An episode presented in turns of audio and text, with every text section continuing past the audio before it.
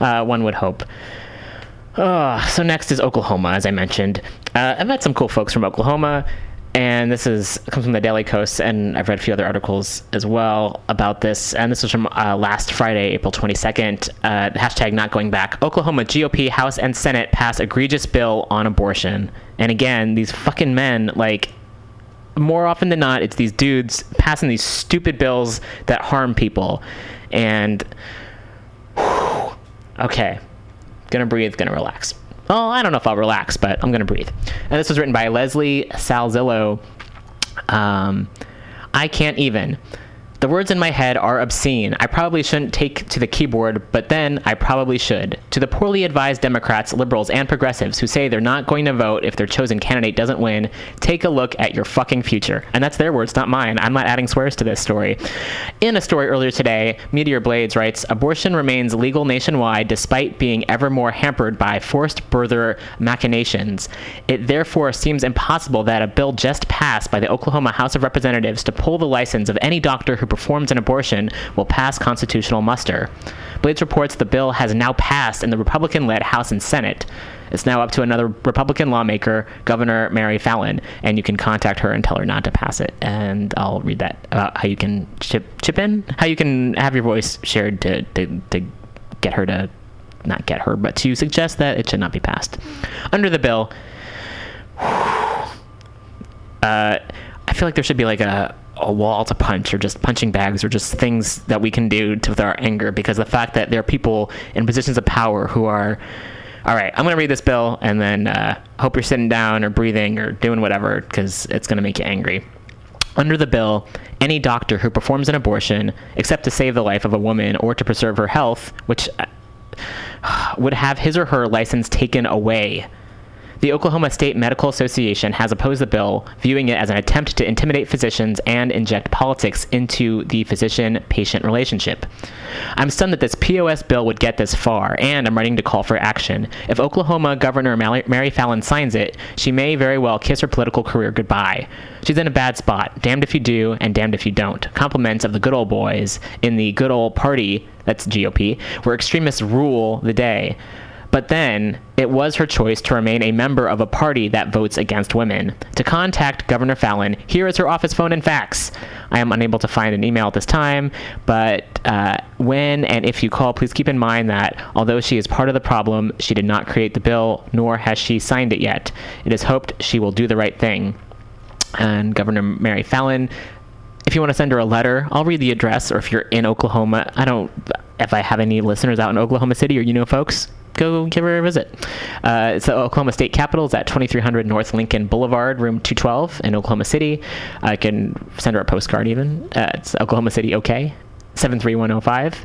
Call on the phone 405 521 2342. Again, that's 405 521 2342. Let your voice be heard. If you have a fax machine and you feel like sending a fax, why not do that? The fax number is 405 521 3353.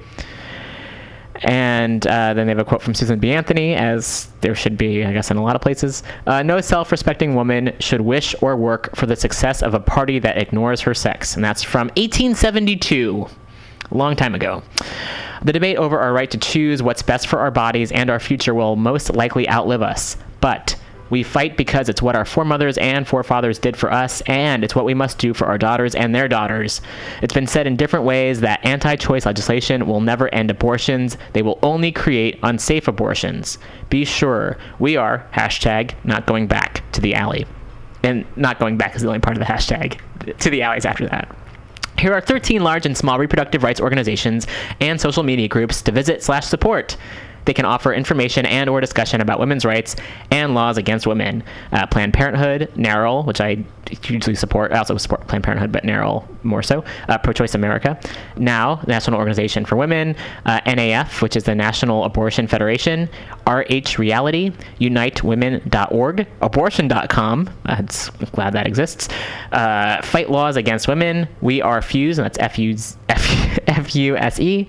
Abigail Adams Brigade Pro Choice Liberals, Stop Patriarchy Now, and Center for Reproductive Rights. Also, those last two, yes. Uh, the Guttmacher Institute is an excellent source of women's reproductive data and current legislation. Many thanks to Meteor Blades for reporting this news and for his continued pro choice advocacy for women's reproductive rights. You can read the story here, and they have a link to that. And so we march on, and we are hashtag not going back. And you can find all the links to all these organizations on the Facebook page, facebook.com slash weeklyrev. I think it's time for some more music. Here's another song that was performed, and it's kind of angry, but also has a nice uh, beat to it. So play this music, and then we'll be back with some more stories, some positive and some. Mm, uh, we'll, we'll, we'll, we'll find ways to, to make it positive.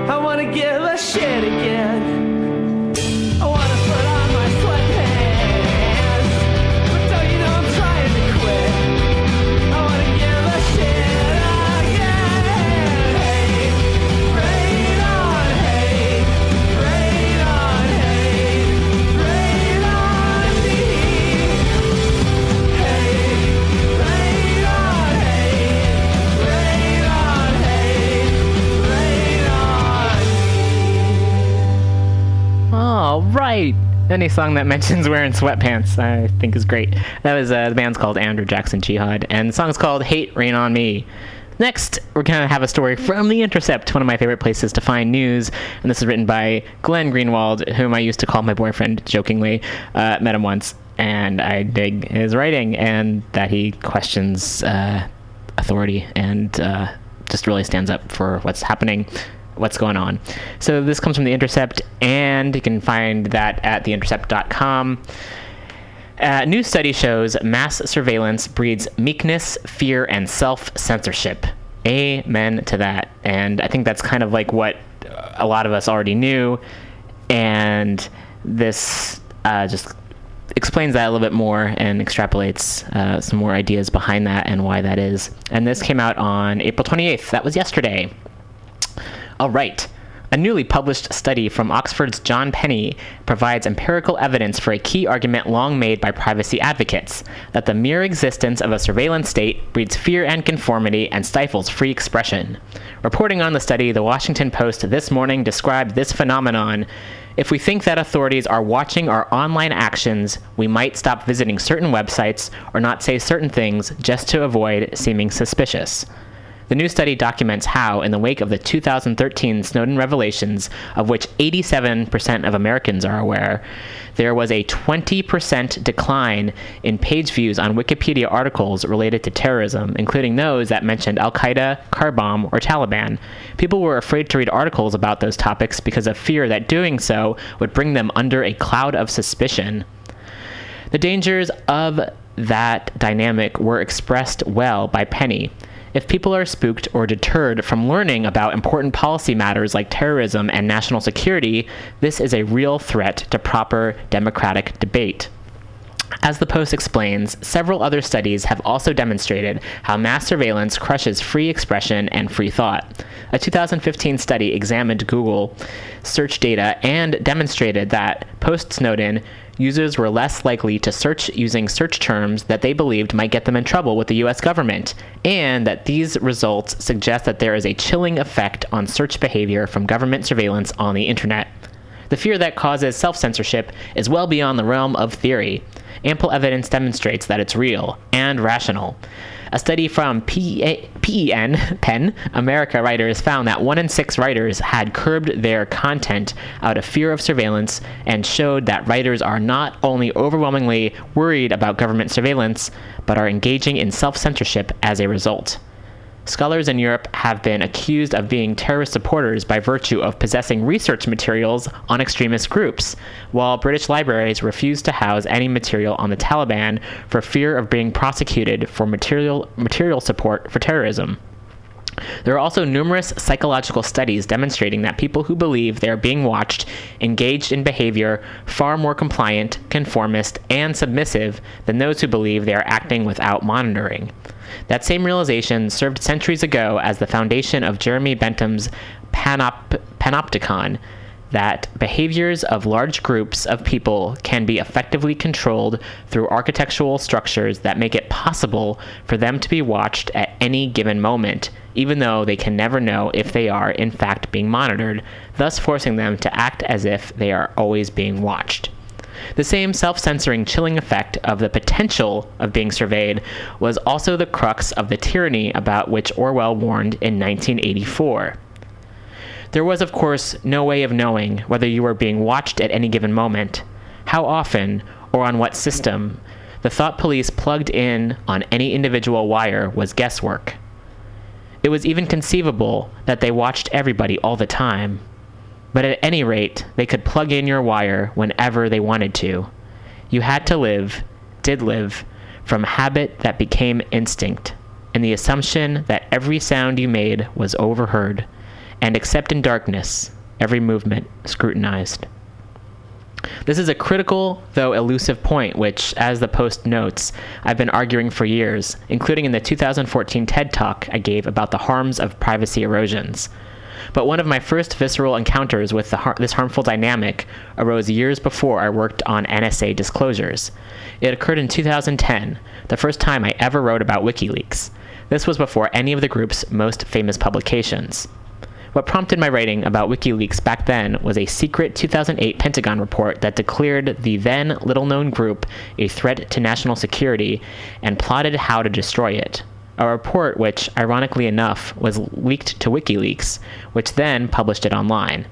Shortly thereafter, WikiLeaks published a 2008 CIA report describing, precisely it turns out, how the best hope for maintaining popular European support for the war in Afghanistan would be the election of Barack Obama as president, since he would be a pretty popular progressive face on war policies. As a result of that 2008 report, I researched WikiLeaks and interviewed its founder, Julian Assange, and found that they had been engaging in vital transparency projects around the world, from exposing illegal corporate waste dumping in East Africa to political corruption and official lies in Australia. But they had one significant problem. Funding and human resource shortfalls were pre- preventing them from processing and publishing numerous leaks. So, I wrote an article describing their work and recommended that my readers support that work either by donating or volunteering, and I included links for how they could do so. In response, a large number of American readers expressed in emails in the comment section at private events, I'm sorry, at public events, the fear to me that while they support WikiLeaks' work, they were petrified that supporting them would cause them to end up on a government list somewhere, or worse, charged with crimes if WikiLeaks ended up being formally charged as a national security threat. In other words, these were Americans who were voluntarily relinquishing core civil liberties, the right to support journalism they believe in and to politically organize, because of fear that their online donations and work would be monitored and surveyed. Subsequent revelations showing persecution and surveillance against WikiLeaks and its supporters, including an effort to prosecute them for their journalism, proved that these fears were quite rational. There is a reason governments, corporations, and multiple other entities of authority crave surveillance. it's precisely because the possibility of being monitored radically changes individual and collective behavior. Specifically, that possibility breeds fear and fosters collective conformity. That's always been int- intuitively clear. Now, there is mounting empirical evidence proving it. Hmm. And I guess there'd be a pen drop, not a mic drop, but a pen drop because ugh, that's that's there. Okay, so this kind of go, goes along with it. I can't. I mean, sometimes I find when I do segues with these stories, it's kind of easy. Uh, it's it's tricky because a lot of times I don't want to read these stories, and uh, I still choose to because uh, people, not everyone has a chance to share their voice and to share their stories and what's happening with them. So, the very least uh, one can do is, is is share what's happening to them and get the word out. This comes from Boing Boing, which is a cool site to check out. They have a lot of good articles on there. I've been checking them out for a few years now, and this is by Cory Doctorow. And this came out uh, Wednesday, April 13th. Te- in Texas, prisoners whose families maintain their social media presence face 45 days in solitary. Texas. Oh, and I know some folks from Texas who are in Texas. I visited once. Uh, seriously, this, this uh, the state. Uh, okay, all right.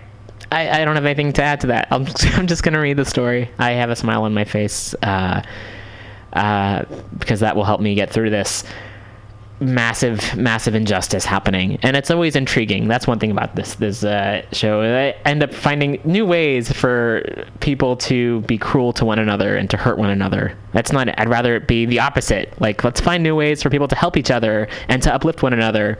That would be nice. Maybe I'll find some stories on that. So, according to a new offender manual from Texas Department of Criminal Justice, prisoners whose families maintain a social media presence to call attention to their incarceration will be liable to harsh punishment, including up to 45 days in solitary, loss of privileges, and extra work duty. It's another reason I want to get rid of prisons. Oh. Mm. EFF does not oppose prison restrictions that target criminal behavior or harassment on social media by inmates. Mm, Getting to that point of the show where I'm starting to lose my voice. All right.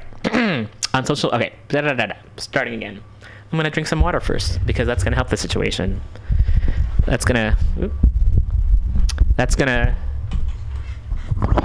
That's gonna help the situation quite a bit. All right. And. Uh, yeah, I'm gonna have some water first and take a little bit of a, a mini break. It's not really a break if you're listening because uh, I'm still here. I'm talking. What else can I say? It's a it's a good day here in uh, in San Francisco. Mm. There's a big protest. Donald Trump is in town, and by in town I mean in Burlingame, and a lot of folks showed up to protest, which is awesome. So hopefully we'll have some clips of that for next time on the show. A lot of folks uh, standing up against him. Not a fan. Oh, I got a quick story to tell that'll break the tension. Is there tension? No, probably just some sadness. Uh, so there's a. I was going to say operation, but it's a, a project called the Young Storytellers Foundation and I've volunteered with them a number of times, and they have kids um, write plays, and the, the kids all have mentors, and they, they write plays together, and then they cast actors, and it's a very it's kind of a quick. They, they take time to write the plays, but then they do the the casting very quick. So we kind of show up. Showed up at like nine, and then they we do a very brief audition, which pretty much just we go up in front of the kids and say, "I can do this." So some people are more physical, some people are more like theatrically trained. I went up this time and was like, "Oh, I can play male or female characters because gender is fluid," and you know I like to get that message out there to the young folks because I feel like I would have appreciated that when I was young.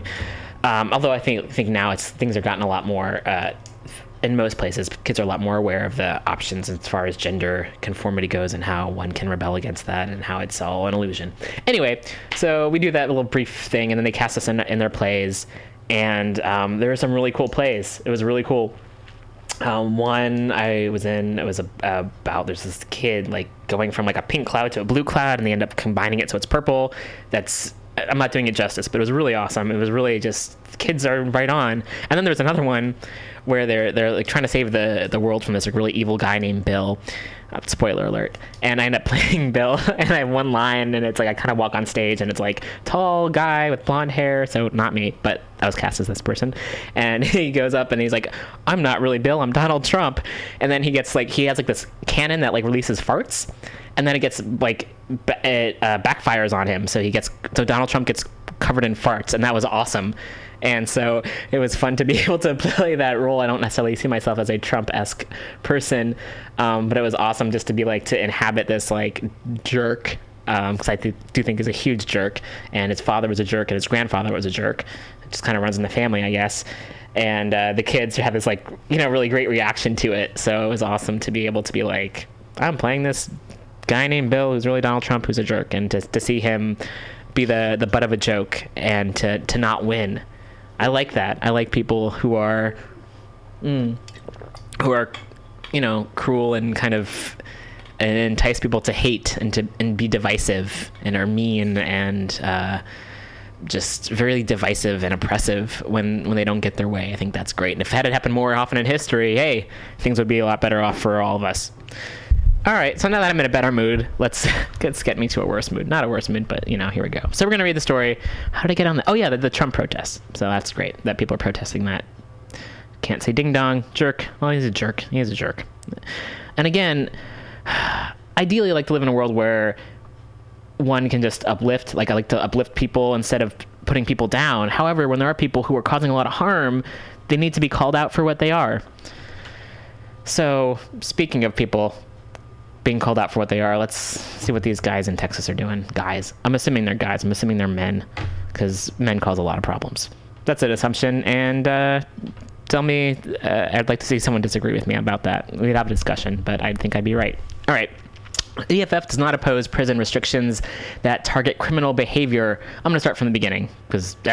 Okay. According to a new offender manual from Texas Department of Criminal Justice, prisoners whose families maintain a social justice, social, nope, social media presence to call attention to their incarceration will be liable to harsh punishment, including up to 45 days in solitary, loss of privileges, and extra work duty. EFF does not oppose prison restrictions that target criminal behavior or harassment on social media by inmates. However, a person does not lose all their rights to.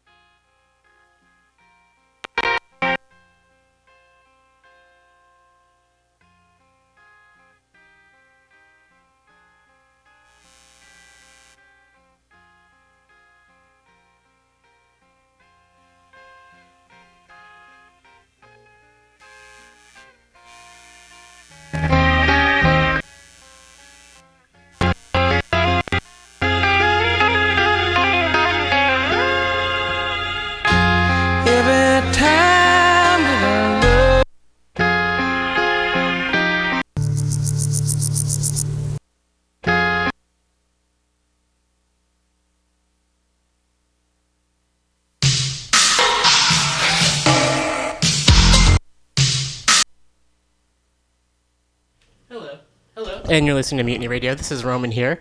I'm uh, subbing in for House of Pride. They will be back uh, hopefully very soon. I'll be doing a very early episode here of the weekly review, getting started right now. Uh, you're listening to Mutiny Radio, getting a few few things started here. And uh, stay tuned. We'll have some music, some news stories, some things that will hopefully not depress you too much. I mean, the world's chaotic and it's problematic, and that's not a surprise to anyone. And the best we can do is try to find a way to work together and uh, stop all the intolerance from happening and work together and be there for each other and take care of each other. So stay tuned, and we'll be starting the show in just a little bit. And until then, we'll be playing some music. I kind of run things a little funny around here. I shouldn't say funny necessarily, but uh, things take their time to get moving. So, just one moment, and we'll be here momentarily. Indian Health Service. The agency shuttered the ER in early December, two weeks after federal inspectors uncovered serious failures that they said put patients' lives at risk. The lawsuit, which the Associated Press obtained ahead of it being filed, contends that the Indian Health Service, an arm of the U.S. Department of Health and Human Services, broke the law because an evaluation of the impact of the closure wasn't submitted to Congress at least a year before it was shut down, as required by the Indian Health Care Improvement Act. That evaluation must include several factors, including the quality of health care that would remain after such a closure, as well as the views of the tribe affected. It also requires the government to take into account how far tribal members would have to go to get care.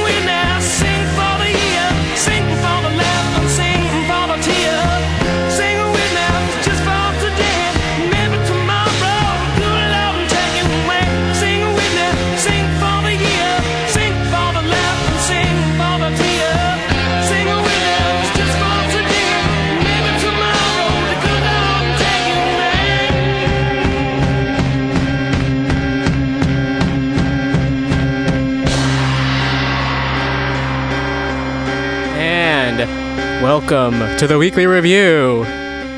It's Wednesday. Today, I believe, is the 23rd of November, 2016. Doing the show a couple days early. Usually do it on a Friday. Today, it's a Wednesday.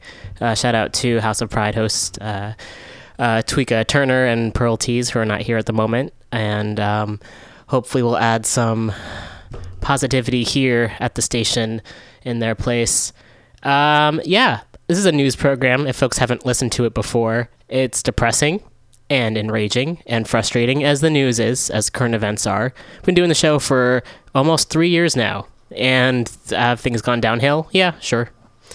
Uh, but I think a lot of us have been not necessarily prepared for it, but this, there's a lot of things that are happening in the world that many folks have been talking about for a very long time, and now we see some people are waking up to it. For instance, that uh, white supremacy exists, and that folks have infiltrated government and law enforcement. That's a, a big theme of the show is talking about people in positions of power who fuck things up for the rest of us. It's a very common theme. So, what we can do is talk about it. We can find solutions. We can find ways to work together. And one of my favorite things about the show is being able to talk to community organizers, activists, artists, uh, folks who are here and doing good work and surviving and finding ways to be resourceful in in the times that we live in and it's not easy there's a lot of messages we get not just from the powers that be not just from the state which are super problematic and i think the biggest problems that we have to be honest but from the media for instance which i feel is complicit I'm talking very fast. I haven't even had coffee today. We, we get a lot of messages saying that we're not good enough, that we're not okay, that we need to fight one another, and that's what's happening. And I want to just put forth the idea that we need to attack the system and not each other. And uh, it's I think it's a lot easier for folks to attack one another. I myself have taken part in that, and I do feel the need for self defense, of course, because we are seeing much more attacks since the election. There were some before the election of uh, white supremacists coming coming out and attacking people of color, attacking women, attacking Muslims, uh, Jews, uh, LGBTQ folks. Um, we've been we've been seeing more an increase in these attacks, and those are just the reported attacks. And of course, these attacks have been happening since before. And I feel like I, I don't want to. I know there's a phrase like Monday morning quarterbacking, but a lot of folks have been talking about how, hey, this has been happening for a long time. We need to stop this from happening. And there's been an increase in that. So for a lot of folks, there's this idea of where have you been this entire time when we've been talking about this and lives have been being taken, and folks have. I think there's that that natural thing, and again, I don't.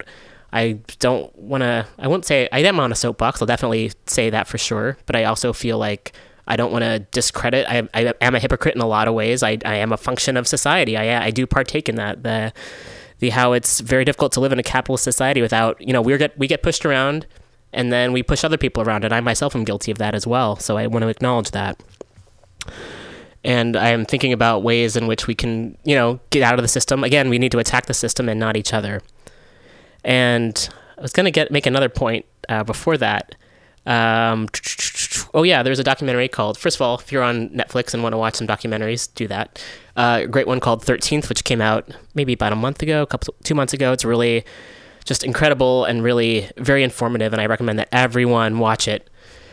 Um, talks about mass incarceration, like slavery through like mass, mass incarceration, and how just ugh, this country, yeah, ugh.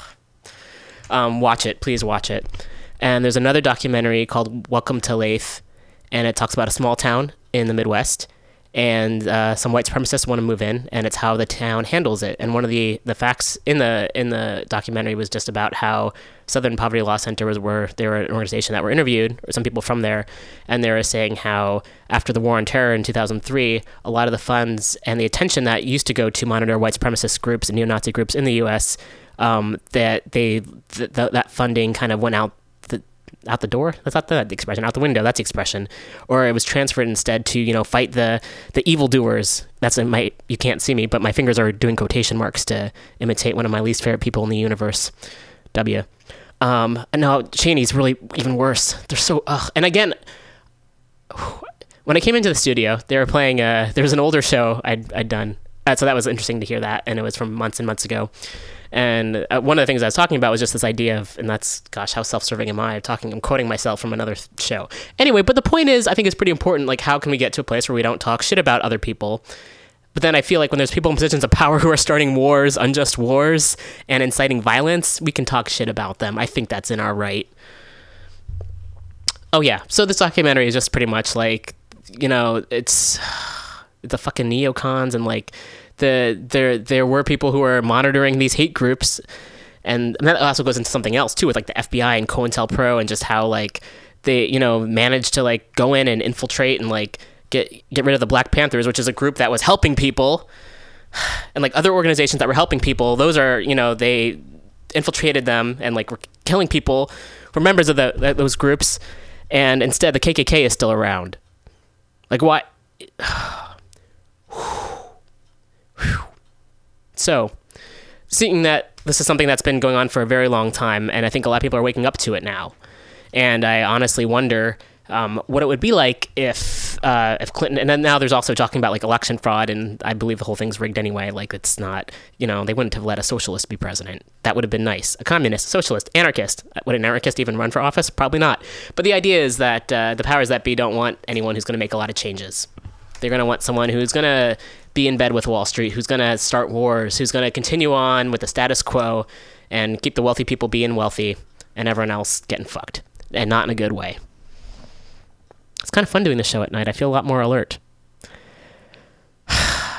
oh yeah, so they're talking about like election fraud, and so now Jill Stein, who I'm a fan of, she she got a lot of hate. She got a lot of hate. A lot of third party folks um, got a lot of hate. There's just so much, and that goes- goes back to the idea that we need to attack the system and not each other.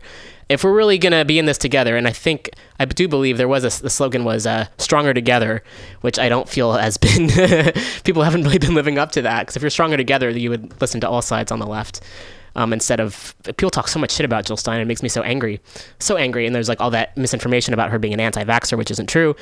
And you know, it's like if you weren't threatened by her, then why are you starting rumors about her? Anyway, so now she's like going to lead this recall, the recall voting. And so some folks who are hardcore Clinton supporters and are like, "Wow, Jill Stein, cool." And I'm like, "Yep." And I don't want to be like, "Told you so," but I'm also like, "Told you so." And also, of course, I need to say that I think the whole system's corrupt and fucked up, and no matter who you have in office, things are messed up. So we need a complete change and overhaul of the system. So I want to like make that clear. Um, I do feel like one can vote for one's conscience, though. No one I've ever voted for has ever been elected president. I don't see that ever changing.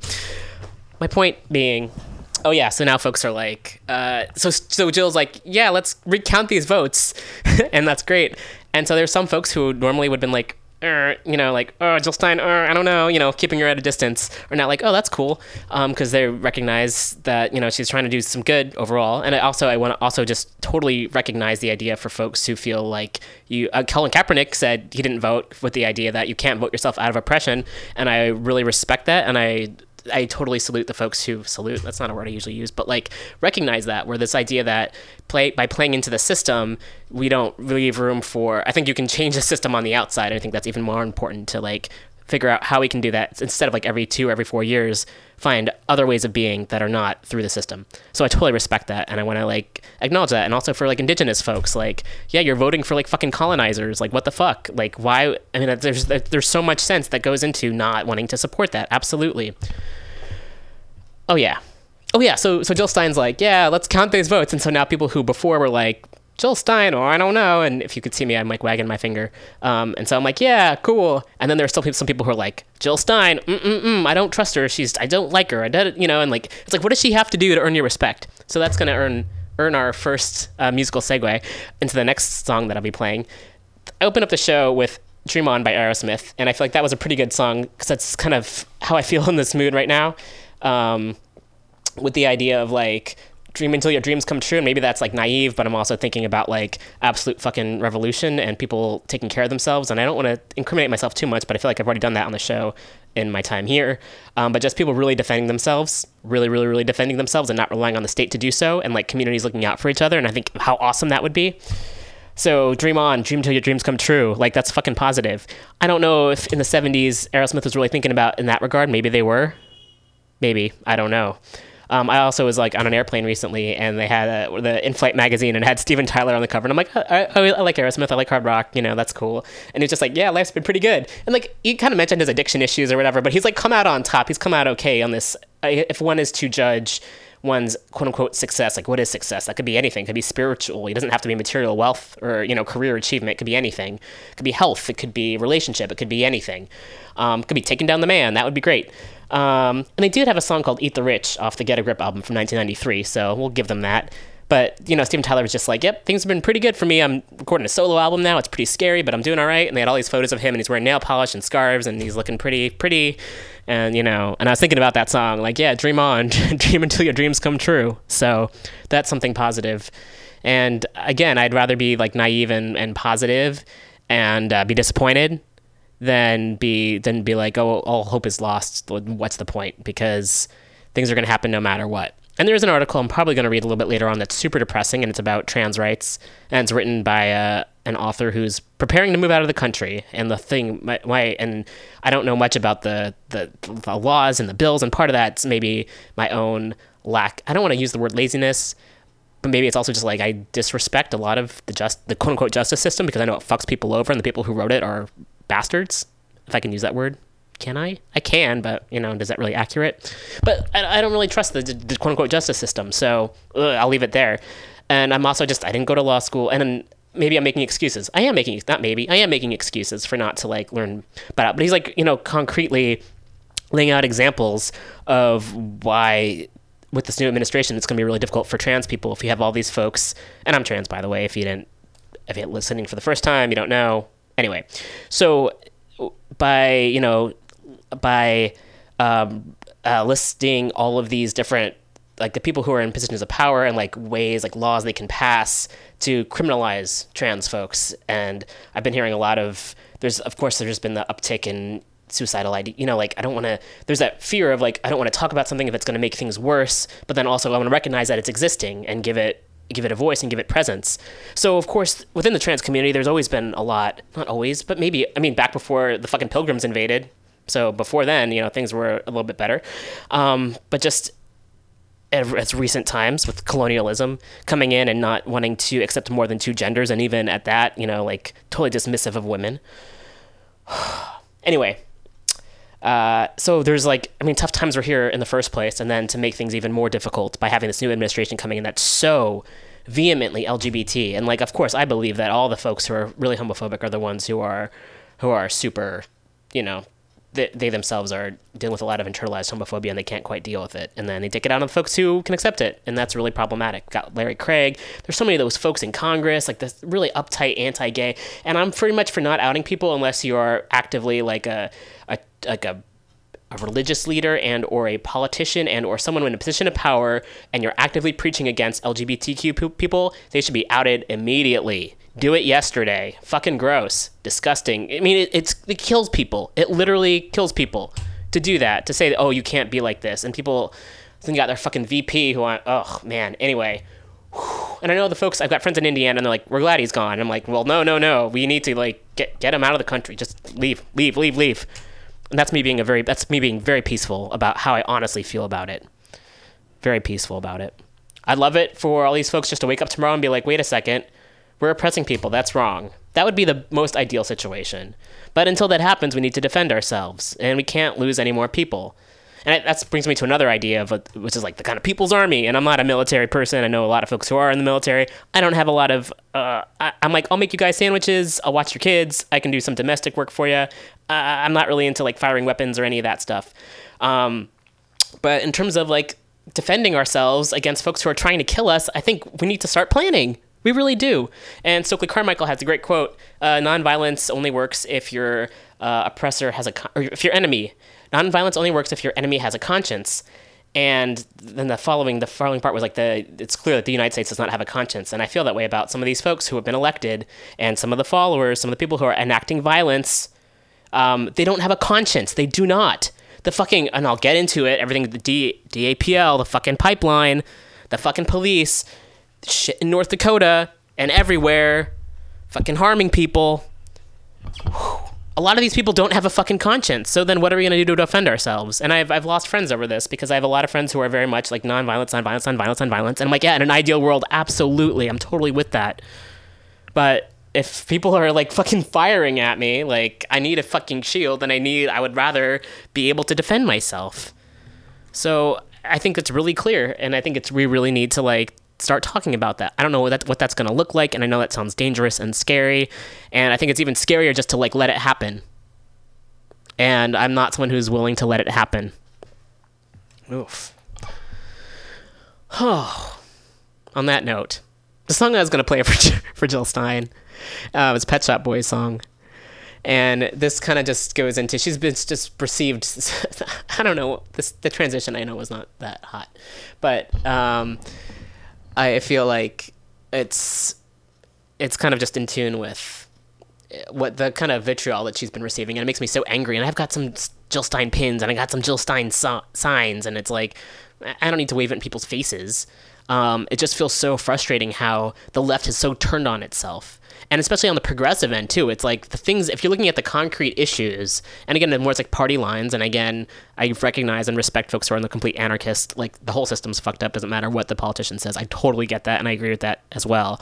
And i think for folks who are playing within the system and want to change it from within the inside i'm gonna i'm happy to support them as well. Like we need people on all all hands on deck is the saying because i know a lot about ships. No i don't.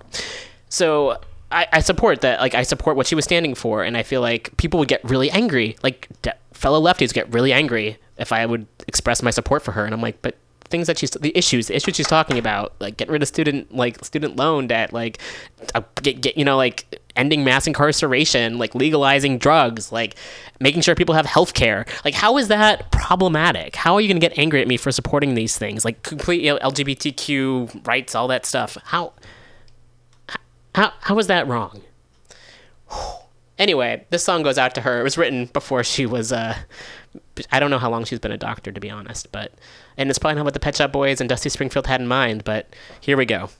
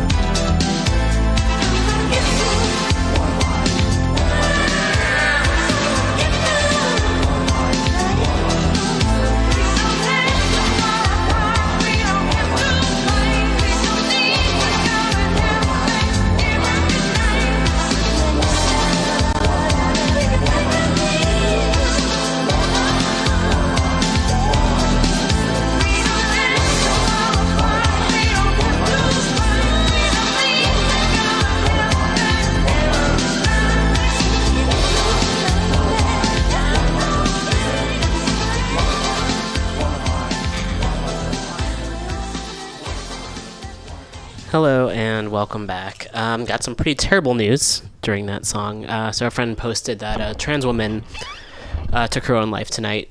And apparently, Trump supporters are flooding her suicide note post with hate filled comments. So, all the more reason to start our fucking army and get rid of these people. I am so serious. Um, how, I mean, talk about not having a conscience. Talk about not having a conscience. Fuck. Uh, I'm just enraged. Totally enraged. And I think about, I'm not going to read the other piece I was going to talk about that talks about the what if, you know, for trans folks. I mean, I don't, I hate that in order to prepare, like, that it could lead to, that folks are really getting really scared. People are really getting scared right now. And uh, we need to fight back uh, makes me my heart is fucking breaking. I'm not sure. I haven't heard the name of the person yet. I don't know if I know her or not. It doesn't matter because the fact that this is happening and continues to happen and that people have the fucking audacity to to comment on that. I mean, I would go to each one of their fucking I mean, talk about I mean, I don't understand how someone can just say, you know, let it go or, or try to be peaceful um, when these people are I mean, how how dare you? How fucking dare you? A friend of mine, uh, Lauren Barton, who was on the show um, maybe last year, uh, wrote a piece recently just about how you know straight men or just cis men need to really align themselves with trans women and, and the trans, and trans folks in general. And he was saying how he was surprised that um, on this this piece he wrote, which was great, um, that a lot of folks were um, commenting negatively on it, and they just still can't quite see it. They can't see these women as women, and you know he was startled by it, and that's something that so many folks fucking go through. Um, it's just it's just disgusting. So then, on one hand, I'm like, how do we prepare for the worst and defend ourselves against the worst, all the while trying to take care of each other and recognizing that the um, that it can spread and that it does spread. I've lost a number of friends this year and last. And these are folks who are good people. Really good people. And because of their identity, I just fucking want revenge so badly. I want revenge so badly. Um, I'm just feeling pretty heartbroken right now. And I'm feeling heartbroken for all the folks out there we won't hear hear about, and for the folks out there who are going to put their transition on hold, and for the folks out there who are there's even talks of people detransitioning. I mean, that's what it's that's what it's been like. That makes me so fucking angry, and that's also, and I know it's easier said than done, but like this idea of like if folks are going to be taking their own lives, I'd rather you know we need to band together and take the lives of these fucking fascists. At the end of the day, if that's what it's going to come down to, if that's what it's going to come down to, then that that has to happen. I'm just tired of this. It's been happening for far too long. And also, when we think about marginalized communities, there's so far many of us. There's so many of us. We have them outnumbered. We just need to learn how to work together and listen to each other, and really think about intersectionality and how a lot of us are oppressed based on the bodies we've been born into. At the end of the day, and we, a lot of it, we've got the same folks beating us down. We need to find a way to come together and fight back. And, you know, what's the saying? If not now, when? I'm just, oh. So fucking sickened by this. Sickened. I really want to, I mean, just every single person who made a fucking comment, I'm just, how, wh- where is, like, wh- who, it's like not even like who raised you. It's like, it's like, how does even one get to a, pl- someone takes their own fucking life. And the thing is, it's like it's never these. It's not like ever these like super like right wing politicians. It's like it's never like the folks who are causing a lot of harm. These are like who end up being like maybe I shouldn't be here. It no. I am just disgusted and really saddened by this. Really, really saddened by this, and enraged and angry. And I also feel like as someone on the trans masculine side of the spectrum, I don't really believe in gender or that I have a gender or any of that shit, but I recognize I'm viewed as masculine and I feel like those of us who are viewed as masculine, we have a duty to fucking just bring hell. We all do, but like, uh, there's a certain safety involved with certain folks with their with our bodies and how we can move through the world and we need to and I'm saying this for myself too need to find a way to fight back because this has to stop. It has to stop. Fucking shit! Man. I'm definitely not going to read that other fucking article there was an article that was posted. If you're curious about it you can contact me. I've shared it on one of my pages. And again it's like and I, I believe in it though. It's like i believe people need to be prepared to, to protect themselves and to save themselves but not everyone has the option to leave the country so and also you know if folks leave the country then it's like people are still going to be here. It's not like even if every single trans person and there's 1.4 million trans adults in this country at least even if we all just were to get up and leave and of course hopefully we would take our friends and our family with us uh, there'd still be some here. There'd be people being born every fucking day. So leaving isn't gonna it might save us in the short term but like in the long term fuck. So fucking angry i mean i hate that it's like pushing us to be become violent to defend ourselves. That's what it's gonna that's what it's that's what's going to happen. That's really what's going to happen. Fuck. Fuck. Fuck. I'm gonna play a, a nice song for this person. Um i don't again i don't know the name yet. I don't know what music they liked. Um, what's a good, beautiful song? I also feel a lot of fucking rage. If I could play a song that would make all these people who are commenting on the post, you know, these mean people just fucking disappear, I'd I'd I'd play that in a heartbeat. Fuck. Nothing, you know, I'm thinking of. I mean, there's some that feel alright, but oh, just feels really sad, really fucking sad, and it doesn't stop. And people don't realize like how you know like it's not just the violent actions like this. It's not just people being killed or killing themselves. It's like the little everyday things. It's still going to a place where they have two different bathrooms you can choose from, even though there's a fucking toilet in both. It's filling out forms where there's an M or an F it's before people are even being born. People asking the, the parent, uh, what what what what sex is a, is a kid gonna be? It's oh, fuck. It's hard to, to tell. You know, for some of us, it's like, are we just from the future, or is just everything just not fucking fast enough? What is it? Because it doesn't feel right. It doesn't make any sense. And again, it goes beyond. You know, we all make mistakes. I make mistakes. I was thinking yesterday about things I could have, like things I wanted to do and didn't do, and like not trusting my instincts and things like that. And I fucking hope I never have caused anyone so much fucking pain that some of these people are causing. Fuck. We'll do a moment of silence. I know it's radio, but can always do a moment of silence, right?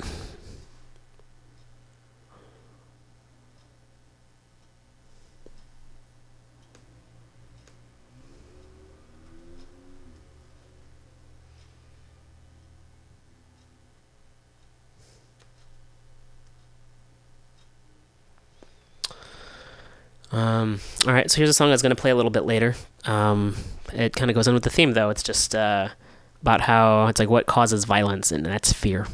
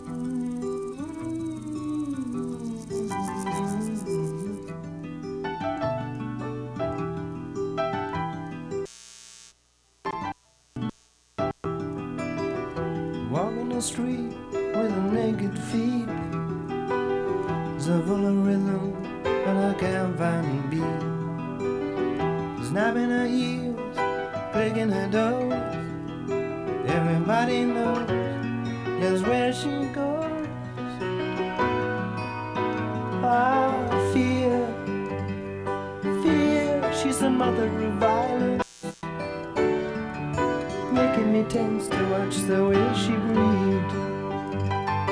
Yeah, she's the mother of violence. You know self-defense is all you need. It's getting hard to breathe.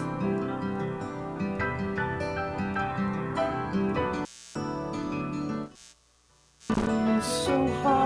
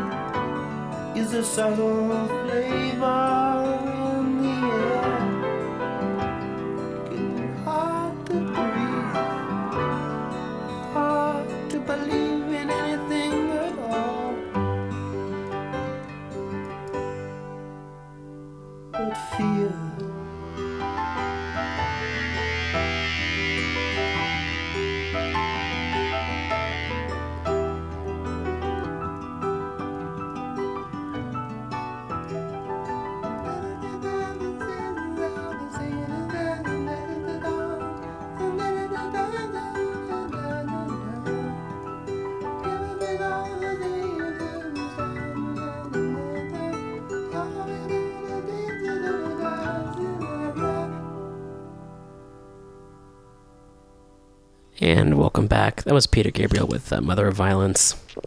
Oh, fuck. Fuck. Fuck. well, might as well just keep rolling with the bad news. Something to prepare for. So, uh, Milo Yiannopoulos, who's this uh, white nationalist, white supremacist, is coming to California. And so folks are preparing for that. Um, he's pretty, ugh, gross. And I'll read a little bit about him. Uh, so, ugh, really, he's just not okay. Anti-Muslim, xenophobic, misogynist, queer and transphobic. Uh, he works for Breitbart um, and widely publishes his oppressive views. And he's planning to be at UC Berkeley on February 1st. I'm I'm for free speech, and I'm also for not listening to fucking hate speech when people are fucking dying. Um, so in the in the post there's a note and it says note that richard spencer the head of the npi who had their white supremacist conference in dc last weekend where the crowd uh, literally they yelled, literally yelled nazi slogans and hitler saluted the rise of trump visited uc berkeley in may of this year and a large group of neo-nazis rallied on campus with surprise police protection. Cannot fucking depend on the police. Cannot um, so there's an article that's on indiebay.org. You can find more information. And so here we go. So he'll be at UC Day. I, it's like fucking reading like a fucking concert calendar. Like where's he on tour next? Where this where are these fucking assholes coming? And we need to prepare and like also protect folks. So he'll be at UC Davis on uh, January 13th, UC Santa Barbara January 16th, Cal Poly L- SLO San Luis Obispo January 31st, UC Berkeley February 1st, UCLA February 2nd, University of San Diego on February 2nd as well. Fuck this guy. Fuck him. Fuck. Fuck. Uh, another friend was posting. Uh, there's a comment thread again about you know nonviolence and and another friend was like arguing about you know burning shit down when you need to, and that's definitely where I'm leaning. And I recognize in the long run that's like not the goal. You know, that's not for sustainab- for sustainability. Violence is not not the goal. Um, and I think about what about in self defense though, because that's what we're coming up against. There's been too many instances so far. Um, and you know, looking back at history, like, fuck. Looking back at history, you know, you, it can't be like, hey, let's let's have a chat here. If people aren't willing to fucking chat, people already have their fucking guns drawn. How do we how do we respond to that non-violently? and I'm all open for ideas. If you want to call in, 415-550-0511. Again, recording this uh, Wednesday, November 23rd. So if you're listening right now, then you can call in. You can also call in even if it's not then, but you'll just talk to someone who's not me, most likely. Fuck. Anyway, that's the that's the theme of the day. Is fuck. What are we gonna do? How are we gonna plan? so fucking upset about this. Ugh. I mean, that's the thing is like other people are also waking up to it too. People are being like, "Oh yeah, there's a lot of shit happening." So that's that's good. Um, I'm going to turn my attention to North Dakota with the Dakota Access Pipeline. Been talking about talking about that for a few months now. Here, more and more people have gone out there to protest. The fucking police are and military forces are severely injuring people. And I'm going to play an interview that was on Democracy Now with uh, the father of this woman, uh, Sophia, Sophia Wilansky, who's um, um, actually her sister is a friend of a friend of mine. And you know, even it's a, it's a thing too. It's like even if you know we're not connected, it's still we're connected. But it, it makes it that much. It shouldn't fucking even matter who knows who. It really shouldn't. It's a human fucking being. Um, so she was someone who was there non-violent again see that's the thing it's like they're being non-violent and they're still fucking attacked and it's not like oh oops i accidentally fired my fucking weaponry at you it's like these fucking cops were aiming they're doing it on purpose and they're taking pleasure in it. These are fucking sociopaths. We need to defend ourselves. So here's an interview on democracy now! Excuse me uh, with her father. I'm filling in for Amy Goodman. She's on assignment and will be back on Monday. In Minneapolis, 21 year old activist Sophia Wilansky has been undergoing a series of surgeries after reportedly being hit by a concussion grenade during the police attack against water protectors fighting the $3.8 billion Dakota Access Pipeline in North Dakota Sunday night. The Standing Rock Medic and Healer Council says 300 people were hurt in the attack, with the injuries including hypothermia from being sprayed by water cannons in sub freezing temperatures, seizures, loss of consciousness and impaired vision as a result of being shot by a rubber bullet in the face. On Sunday night, Sophia Wilansky was evacuated and airlifted to a Minneapolis hospital after suffering a critical injury to her left arm. Photos show parts of Sophia's left arm nearly blown away, with her arteries, muscle, and bone exposed. A warning to our TV audiences these photos are graphic. This is Army veteran Brandy King of the Fort Belknap Reservation, who helped transport Sophia after she was injured. King served in the U.S. Army for eight years, including in a combat tour in Mosul, Iraq. I can't even explain to you how I felt because you don't really, I guess you don't expect those kind of wounds happening when when they're not in combat. That was just just felt like it was a combat wound. You know, looked like it was a combat wound. She had shrapnel wounds. She didn't have any burns. Her arm was split open. Her skin, her flesh was ripped off of her arm. Her bones were broke. The Morton County Sheriff's Department is claiming the police are not responsible for her injury and that concussion grenades were not used during the police attack. Well, for more, we're joined in Minneapolis by Sophia's father, Wayne Wilansky. Mr. Wilansky, thank you so much uh, for joining us on Democracy Now! Could you tell us, first off, how your daughter Sophia is now? Um, she is uh, resting, and uh, she had a second surgery yesterday, so they could try to clean out the open wound. She still has an opening from her elbow to her wrist. Um, there's no flesh there. Um, and uh, she's resting comfortably, and uh, she will have a third surgery on Friday. And Mr. Wilansky, uh, what about your response uh, to the claims made by the Morton County Sheriff's Department that um, they were not, that the police were not responsible for the concussion grenades? Yeah, they're, they're ridiculous. Uh, apparently, they've changed their story three times since the incident occurred. Um, my daughter is very clear about the fact that she was being shot at the time. She's got bullet wounds on her body, um, and she was backing away at the time, and she was trying to reach for a shield so that the bullets wouldn't hit her at the time that uh, the um, concussion grenade hit her in the arm and exploded. Um, witnesses that I've spoken to said that um, it takes seven seconds for these uh, concussion grenades to go off. And instead of throwing them on the ground, they pulled the plug, held them for five seconds, and threw them directly at her. So I'd say that the, the comments from the Morton County Sheriff's Department are utterly absurd and ridiculous and not worthy of a shred of belief. And the doctors also found shrapnel in her wound? Yes, her uh, treating um, vascular surgeon um, told me after the surgery that he was he pulled as much out as, as he thought he could, and the second day was to clean it out and make sure that they didn't leave anything in there. They try to get as you have to get all of the debris out, otherwise you you, you can't uh, all the tissue will get uh, infected and, and the whole arm will die anyway. So yes, he, he, he pulled all the shrapnel out. Apparently it went to pathology, so it's in the hospital records. Well, Wayne uh, Wilansky, I want to ask you about the FBI agents who visited your daughter's hospital room yesterday. At least one of the FBI agents was wearing a jacket from the Joint Terrorism Task Force. Democracy Now! reached out to the FBI Tuesday, but the agency refused to comment. Can you explain what the FBI agents were doing at the hospital yesterday? Well, obviously it was a very intrusive and uh, uh, it was a very hard time, and Sophia was being waiting to go to surgery. They're basically keeping us prisoner inside her hospital room, um, waiting for a warrant, which never came. Um, they didn't tell us what they were there for for many hours.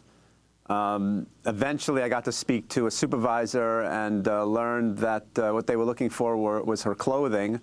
And uh, I did uh, eventually consent. I had taken her clothing um, back to my hotel room the night before, and I did consent to give them the, the clothing eventually after talking to the supervisors. Um, I have an unwritten agreement, but I put it in writing anyway, um, that they will give me access to those materials so that I could test them as well, and that they will preserve and uh, not destroy that evidence because I would want to see it and I would want to have it uh, forensically tested myself. And uh, very quickly before we conclude, uh, Mr. Wilansky, what is it that you're demanding now? Well, what's, what I'm demanding is number one, clear that bridge because it took many, many hours to get Sophia airlifted out of there, and there are people that are going to die there. They need to clear that bridge so that people can get to hospitals. They need to have uh, someone, the, the, president, President Obama, has to step in there and stop this. Um, they're drilling now, even though they don't have a permit. Um, the Army Corps of Engineers has asked them to stop. The Army Corps of Engineers has said that they were not going to issue a permit until after they did further environmental studies and spoke with the tribe.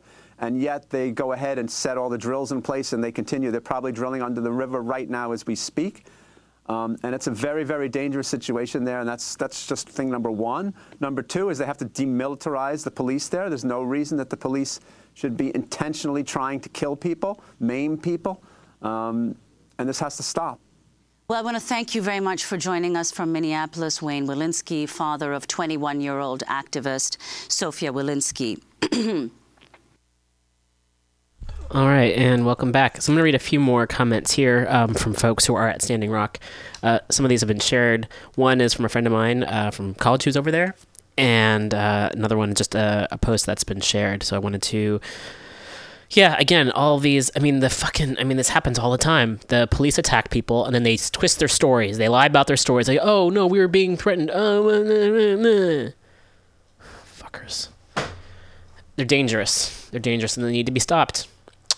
So this is from uh, Maile Hampton, and Maile writes, um, it's M A I L E. Maile writes, Everyone, I'm okay. I didn't get arrested. The cops straight up attacked us. Used everything but live ammunition. I got shot in the kneecap, tear gassed, and sprayed with a freezing ca- a freezing water cannon for literally just standing there with my shield. I'm looking like a weakling on crutches. These cops are attacking us for protecting this land and this water. Others were shot in the chest and in the head. The freezing water cannon has chemicals in it that is making our faces burn. If you want to really see who the police are protecting and serving, don't stop watching what's going on here in Standing Rock, please. We need people on the outside to spread these stories. We stood there with our hands up begging for peace, and we were all met with violence. And all we were met with was violence. That is the role of the state to protect. Uh, excuse me, to protect money and corporations by any means. But the people, we are determined to defend our land and the people and the people. We are determined to defend our land and the people, and we're ugh. we are determined to defend our land and the people. Water by any means necessary. Don't pity me. I'll be fine. Spread this shit. Make people aware. I'm just gonna scroll down here. Make people aware that we are being attacked. Hashtag no fucking DAPL. Hashtag um, Mni Wiconi. That's M N I W I C O N I. Hashtag by any means necessary. So there you hear it. Fuck. Fuck. And I'm gonna go down and uh, share another um, another brief snippet from another person who's there. And this is from uh, Zyla uh, Larla Day. Um, so I'm gonna read what what uh, Xylem Larla has to say, and uh, they say, "Hey y'all, hi y'all." So still no. F- you take a break. This is intense. All right. So Xylem says, "Hi y'all, still no phone, lost on bridge. Just a few minutes on the FB before I go back to camp. Sorry, not replying individually. Thanks for the love. I am okay. Still working out of the medic yurt village in Oceti, out of the herbal red door. These injuries we are seeing, they are intense. This is real. Headshots, shots to privates, targeting native people. Medic shot in their red cross like a bullseye." I sat with a native woman last night screaming in pain, and it brought up anger for me towards the people who did this. She said, No, we can't let them make us angry, and we have hate or we turn in and we have hate or we turn into DAPL. We need to stay in prayer and love. I cried last night digesting it all, and so I just keep making tea and picking up trash and perpetually getting ready to take care of the next round of mace, tear gas, and rubber bullet wounds. Please call your congresspeople and Obama and raise hell. It's time to stop this. And then Xylem thanks uh, Naima Penniman for the shower and to give thanks um, for blessing up the people with the song Love Y'all. So, fuck. Jeez. And um, here's another clip I'm gonna play, and then I'll also find a number um, where you can call. Um, been doing that on the, you know, we can. I don't have a lot of faith. I mean, that's the thing too. Is if I, not I already had lost faith in the faith in the system a long time ago. Um, but then it's like when stuff like this happens, and like, how can you fucking not step up for it? How can you not say anything about it when you're in a position of power? What do you have to fucking lose besides, I guess, your deals with the energy companies? But seriously, if all of us are like talking about it, if we're all saying something about it, so here's a clip.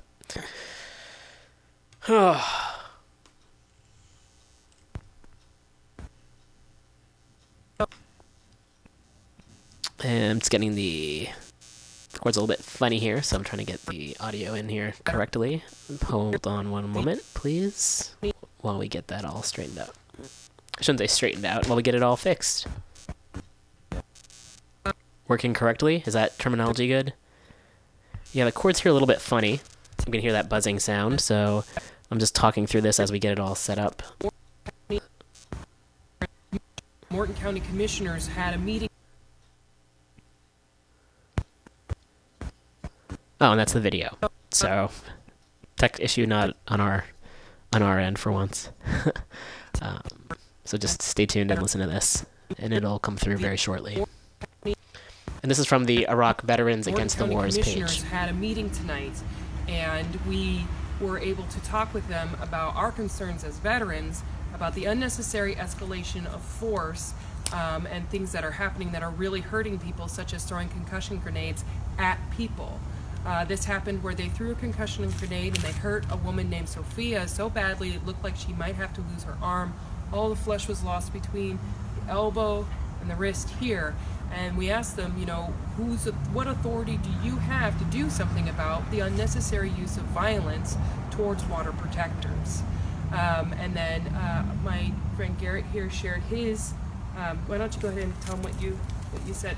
Well, I explained uh, that I was a sniper in Iraq and that I had seen brutal occupations of other countries, and uh, that uh, I, I explained that in a lot of ways our police force here is so militarized that they're better equipped than my scout platoon was in Iraq, and that the use of force and their tactics uh, wouldn't even be accepted by conventions of war, and that uh, you know a lot of things that gave me pride about my military service was the willingness to sacrifice myself for the betterment of my communities and the, the people that I, were, I was protecting, and that the sheriff had failed to do so, and that his his uh, leadership was shameful. It was shameful for the county, it was shameful for the state, and shameful for our country.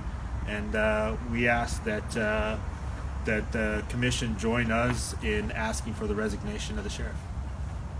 You know, one of the things that we've noticed as veterans is that we get deployed into areas and we have to use de-escalation tactics that our own police department departments back here in the United States don't have to use. And it seems like an unnecessary escalation of violence and an over militarized force uh, reacting to people using their constitutional rights to talk about issues that need to be handled through the courts. So that's what we brought our concerns as veterans, and we also prayed with the county commissioner for Sophia, for the water protectors, to ask for a de escalation of violence that seems to be keeping on increasing from the Morton County Sheriff's Department. The county commissioners responded, said they do not have jurisdiction to be able to call for the resignation of the sheriff, even though they have the fiduciary responsibility over the sheriff's office. They said that we could go to the attorney general, but they said they would carry out their responsibility in reading the report from the United Nations on the document, documentation of the human rights abuses uh, conducted by the Morton County Sheriff Department.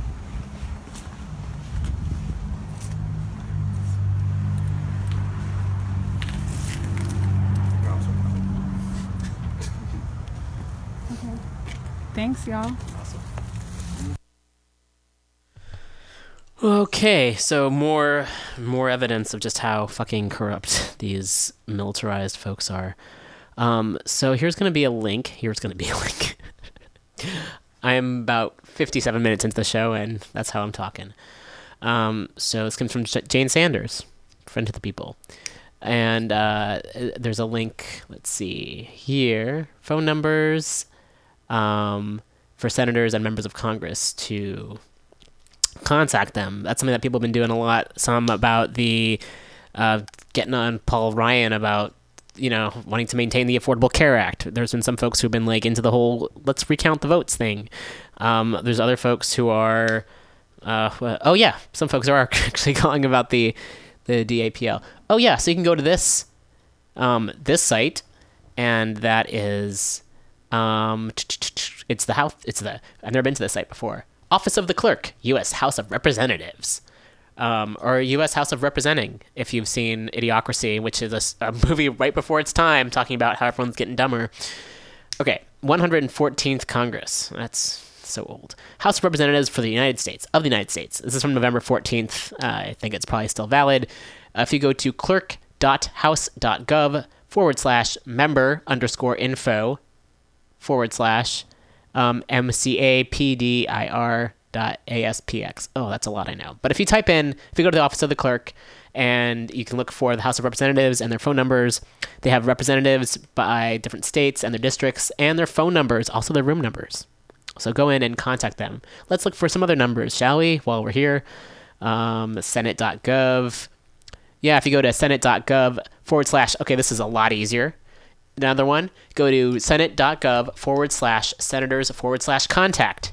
Again, Senate.gov forward slash senators forward slash contact. And you can find email addresses and phone numbers where you can contact your senators. Tell them no DAPL and also pull off the fucking cops from killing people, harming people. Terrible, terrible news. Um, I called Obama earlier. I didn't call him. I mean, I did. I called the office. Didn't really get a chance to talk to him, but you know how that goes. And I'll be looking for that number. I posted it somewhere. It's here somewhere. White House comment line. I mean, there's so much to comment on. Where do you even start? How about how about we get rid of this all altogether, peacefully? Um, so I'm currently doing that. You can also, I'm sure, I'm not sure, but like, you can also uh, find ways to, to contact representatives, spread the word. I know a lot of folks are on this now, and I've it's been great seeing the momentum grow. A lot of folks have gone out there, and also just prepare for people if they do go out there. The idea is just to go out there and support. Don't do it just to be fucking cool or whatever. People are saying that Jane Fonda's going out there to serve Thanksgiving. And whole also like that's that's tomorrow, will which will be yesterday when this show plays again on the air. I mean, that whole, I mean, if you can't fucking see the irony in this, like Native Americans are being fucking attacked on this this holiday that we're that we're told from when we're kids is supposed to like celebrate, you know, peace, boot the, you know, and it's like fucking pilgrims coming in and fucking shit up. I think last year around this time I played the clip from the Addams Family too. Addams Family Values, great movie, um, and I'll have to post that again because it's just what they teach you in schools, and it's still continuing to happen. Oh yeah, call people in power. Jack Dalrymple. A, there's a lot of governors in this country that I. So many. Snyder's one. Ugh, gross, gross, gross, gross. One of my absolute least favorites is Scott Walker in Wisconsin. He's just terrible. Anyway, blech. here's another one. Jack Dalrymple, governor of North Dakota. You can call him and give him a piece of your mind. Give him some of my some of my anger. Take some of my anger with you and be like, "What are you doing?" You can call him 701-328-2200. Again, that's that's Jackie D, the governor of North Dakota, letting bad things happen. 701-328-2200. Also, the Army Corps of Engineers uh, demand to reverse the permit, and their number is 202-761-5903. Again, 202-761-5903. I'm looking at this at the paper papermag.com, and the article is how to support no DAPL protesters, and that's again N-O-D-A-P-L protesters. So you can find the information written if you'd like, and also the executives, the dickheads. Maybe it's an insult to dicks and an insult to heads by calling them that. Dickheads at Energy Transfer Partners, the company building the pipeline because money is more important than the fucking planet. Fucking capitalism ruins everything. I. Lee Hansey is the executive vice president. His number. Oh wait, that's not it. There's a one, a lowercase Roman numeral one. His name is not I. Lee. That was a mistake. I will accept that I made a mistake and I apologize. His name is Lee. I'm assuming it's a he. The previous show I was listening to, I was like making a comment about how like men are pretty terrible. Like someone did something wrong, and I'm like, I'm assuming it's a dude who did this, and sure enough, it was. I'm assuming this Lee is male. If I'm wrong, I apologize, but I'm like 99% sure this Lee, who is a executive vice president of an energy corporation who's doing evil things, is male. Maybe maybe he's really female. Maybe she's female, and that's why they're so upset, and they're and she's fucking things up. Who knows? Anyway, you can call Lee and say, listen, don't do this. Lee's number is 210 403 6455. Again, you can call Lee, who's the executive vice president of Energy Transfer Partners, at 210 403 6455. There's the vice president, Glenn Emery. Glenn's number is 210 403 6762. Again, that's 210 403 6762. I feel like before I do the show, first of all, I forgot a trigger warning. Sorry, news news program, trigger warning. Everything's terrible. People are killing each other. Um, also, you know, grab a pen so you can like write down these things and and and and act. And that's like, an important thing too. It's um to take action. And I recognize I I mean I feel like I'm an armchair activist. Like literally, there's no there's no there's no arm there's no holders holders. There's no armchair. There's none. There's nothing to rest my arms on on the chair I'm sitting on at the moment. But I do feel like what I'm doing right now is pretty passive. Like I'm just. Well, I guess it's good to spread information and it's good to have it in an uncensored way. It's good to have another venue for it, especially where information is. There's a lot of misinformation and a lot of false information and a lot of biased information. And of course, I'm coming from a fucking biased end where I want human beings to survive. Okay. Um, I mean, I feel like I, you know, I'm like, this is what I'm doing is just I have the time and I'm gonna share this information. That's what I'm gonna do. And there's a lot of ways people can you can you can call, you can write, you can spread the word, you can go be there in person, you can have conversations with people who might not be aware this is happening. You can shop locally, you cannot shop at all. That's a big one. Fuck. There's a lot of things we can do. And I know there's always a lot of infighting. Not always, but yeah, I feel like there's a lot of infighting, especially among activist communities and among the left. And there's this like, rah, rah, rah, you can't do this. And I, I recognize I take part in that. So I'm not saying that I don't. I'm trying really hard to, not to absolve myself, but just to also recognize I can be super hypocritical. I recognize that. Capitalism doesn't leave a lot of room to be authentic and kind and totally sincere all 100% of the time. There's not a lot of leeway for that. Speaking of Lee, the next person, Michael Cliff Waters, lead analyst, 713-989-2404. I really like doing this show at night. 713-989-2404. You can also sign a petition asking the White House to stop their shit. In particular, the, the DAPL construction. They have a link to that. There's also, you can donate to the Standing Rocks Health Clinic. Um, and also donate or volunteer to help the Medic and, and Healer Council.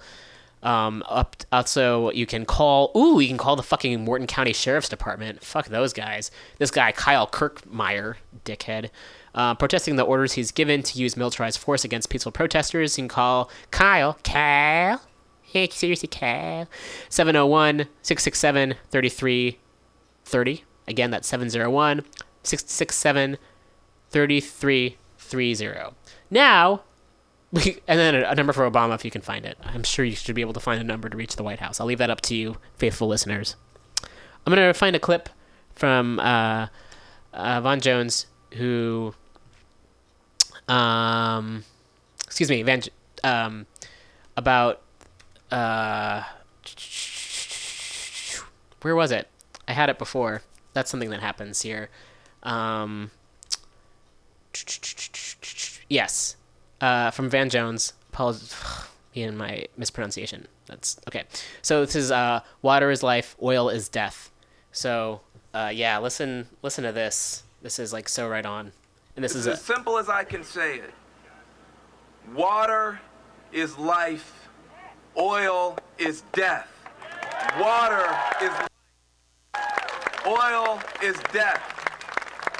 That's not hyperbole. That's not hyperbole. What is oil?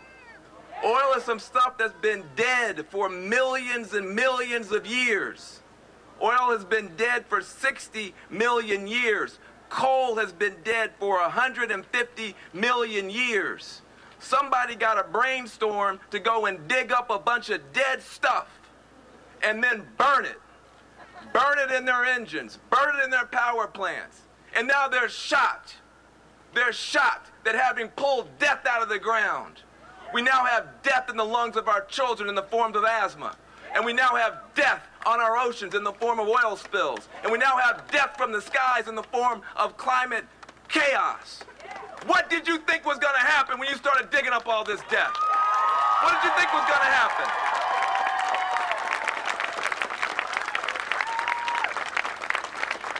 So we stand for life.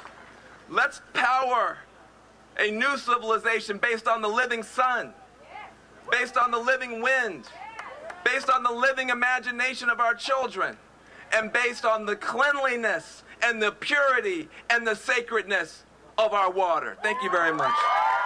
so awesome. It's so right on. Again, that's uh, Van Jones. Water is life and oil is death. Hashtag no DAPL. And you can find that on YouTube. Uh, and that came out on September 19th. So, fuck yeah. Totally right on. I think it's time for another musical break. It's been quite a show already. It's it's interesting doing it here in the evening.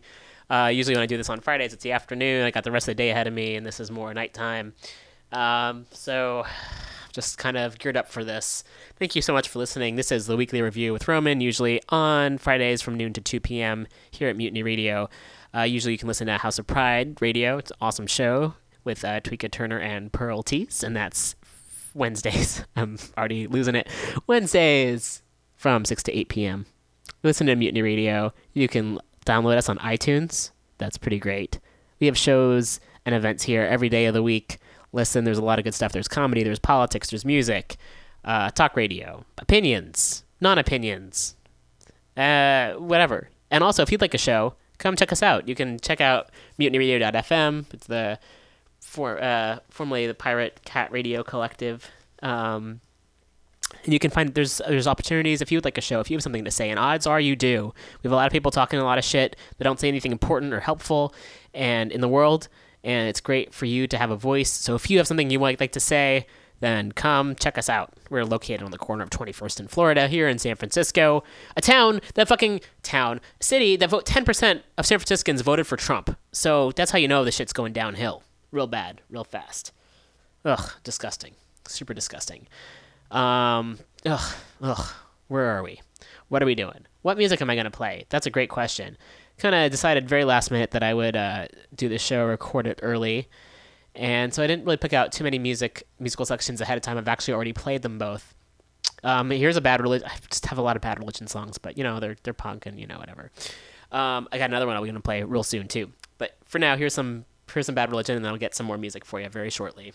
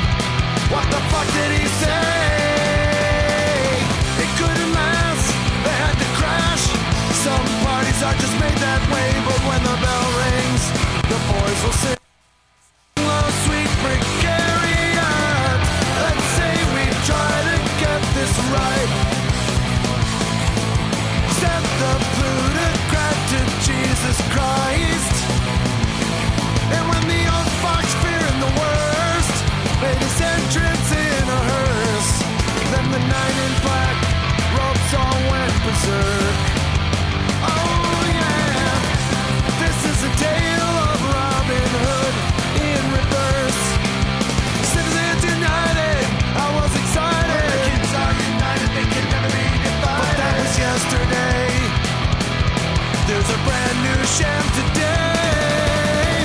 Let's say we try to get this right.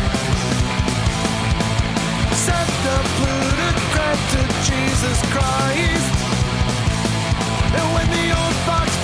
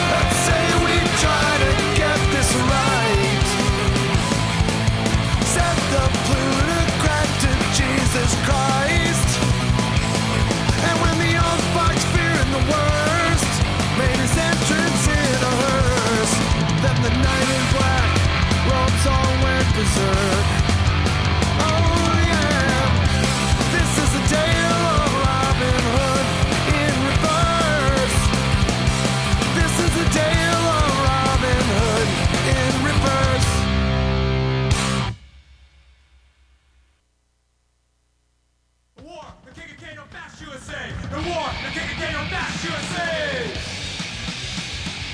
No forced to die, I'm forced to fry, a cage, my rage, I'm misunderstood, I did what I could, I made my try, I'm to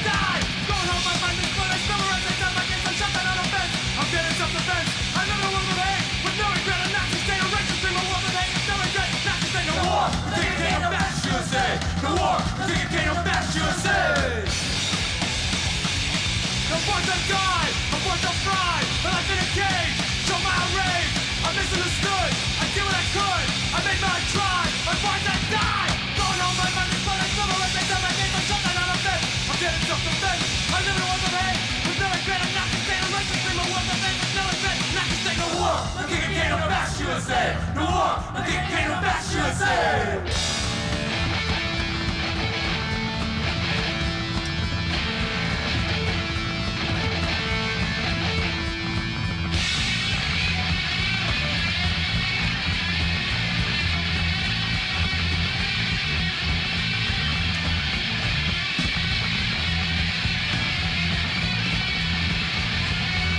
the king of!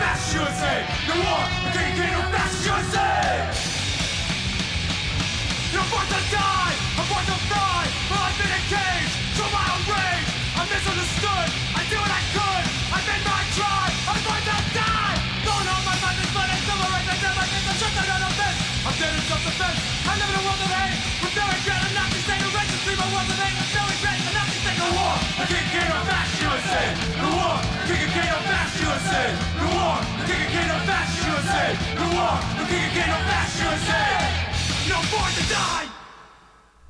Okay, that was MDC, which band's name stands for uh, Millions of Dead Cops with Born to Die. So I found out about that song very recently uh, through Green Day, of course. Uh, they performed at the AMAs and they they changed some of the lyrics. They like covered some of that song and changed it to No Trump, No KKK, No Fascist USA. And I remember back back in the day when in the 90s there was some you know I grew up in the Bay Area and there was some some folks were like, "Oh, Green Day," you know, they're they're from Berkeley and they were on Lookout Records, I believe, and they're they had signed to like a major label, and there were people like, "Oh, sellouts, sellouts," rah, rah, rah. and they're like, "Well, if we don't know, if we don't if we don't do this, we, we won't know." And then you know the jury was out. I guess the jury wasn't out. People had their opinions, whatever. And then of course, you know, something like this happens where they get to p- perform on, you know, on network fucking television and say this. Uh, and it's like, okay, well, there was that was the fucking right decision at that time for sure, um, because to have access to that and to be able to speak that message, you know, fuck, good, good. And of course, people are upset about it because people are like, "Uh, I want to defend, you know, white supremacy. meh." That's my voice for the folks who just need to shut the fuck up. Okay, again, gonna take sides. Also, here's a here's a news story. This is from um, Submedia, an anarchist news and resistance update site. So that's have that have what make of that what make that what you will. This kind of goes back into the DAPL uh, news. Uh, it's a G4S van burned in solidarity with no DAPL, and a lot of this happens outside of the country. Um, we could learn perhaps. Okay, we received this anonymous uh, communique communique uh, communique this morning, uh, published as is with no corrections and the original Danish below against the pipeline and its world. Uh, on the morning of the 20th of November, we burned a G4S uh, wagon, which is wagon uh, van in uh, Nordvest, Copenhagen. We did this as a gesture of complicity uh, to the spirit of the warriors defending their sacred lands against the construction of the Dakota Access Pipeline. With this humble action, we also want to send strength and love to all those who mourn the loss of the young warrior who died on his way to fight alongside Standing Rock. We mourn with you. No spiritual surrender. G4S is a security company with a long history of part Danish ownership, and they currently provide security for the construction of the pipeline after a series of arsons against the construction sites. We hope our message of solidarity with fire reaches you. All power to the c- communes. yeah. So occasionally when I do this show, there's fucking stories like that. I mean, and again, it's like the positive stories are the, the people fighting back against oppression, people fighting back against really terrible things happening. But we got to keep that up. Got to keep that up, and happy to be able to provide stories like that for sure. Uh, stories of solidarity and people taking action. What would that look like? Um, what would that look like if we we saw more of that here? You know, and we do see it, but we could use a lot more of that. There's a lot of things, proposed laws. I'm not going to get into because those are fucking shitty. Regardless, there's also a fucking watch list for professors who are somewhat lefty. So I'm proposing a watch list for for murderous cops. Um, Joshua Cabillo is one, and uh, Roger Morse on the SFPD. They've murdered people. I started off a, you know, like, I mean, if we're gonna fucking name names, um, I think that's kind of important to do. And uh, yeah, so Roger Morse uh, murdered Alex Nieto, and Joshua Cabillo murdered a 15-year-old Derrick Gaines. So I want to put those names out there. If you're, if people are gonna like create fucking websites for prof- college professors that they don't agree with because they're too quote unquote lefty or suggesting alternate points of view that I think are correct. Um, perhaps we need to put out a uh, a list of uh, murderous police officers, which isn't that going to be that fucking hard to find because there's a lot. Well, there's a lot who are don't get you know they fucking get away with it, but there's also a lot they even get named, they even get brought to trial. More of them need to be. They all need to be. Um, so, um, my suggestion is if you know if they're going to name names, then we need to also name names of these murderous police officers. Um, there's another article, Men Witness Injury at Standing Rock, Dispute Official Account. So you can also find that. Um, that's on mtstandard.com. I'm going to also move around because like also just recognizing that the no DAPL is a huge story, then also recognizing there are other things that are happening and even some positive things and some movement in some good ways. So this will go to the last thing I just said, last thing I said, the last story I was kind of talking about or mentioned. This comes from the San Francisco Examiner from Wednesday. That's today, November 23rd. Uh, more black officers resign from SFPD union over leadership's failure to address minority issues. So here we go. Here's something, some positive action happening. Uh, the and this, they have a photo from the main entrance of the SFPD Officers Association office in San Francisco on August 31st. Uh, there was a there was a rally in, in Oakland by Lake Merritt last Friday, um, and one uh, just about police brutality, and many folks who have lost loved ones to police spoke. And one thing that people were bringing up, I hate the fucking the argument that some people who defend police will say it's like it's oh it's a few bad apples, and then you watch a video and it's like no, they're just fucking a lot of them are just fucking standing around. You know, you, you can't. It's not that doesn't work. People keep on using that. uh, that wouldn't hold up in court because I'm getting super emotional.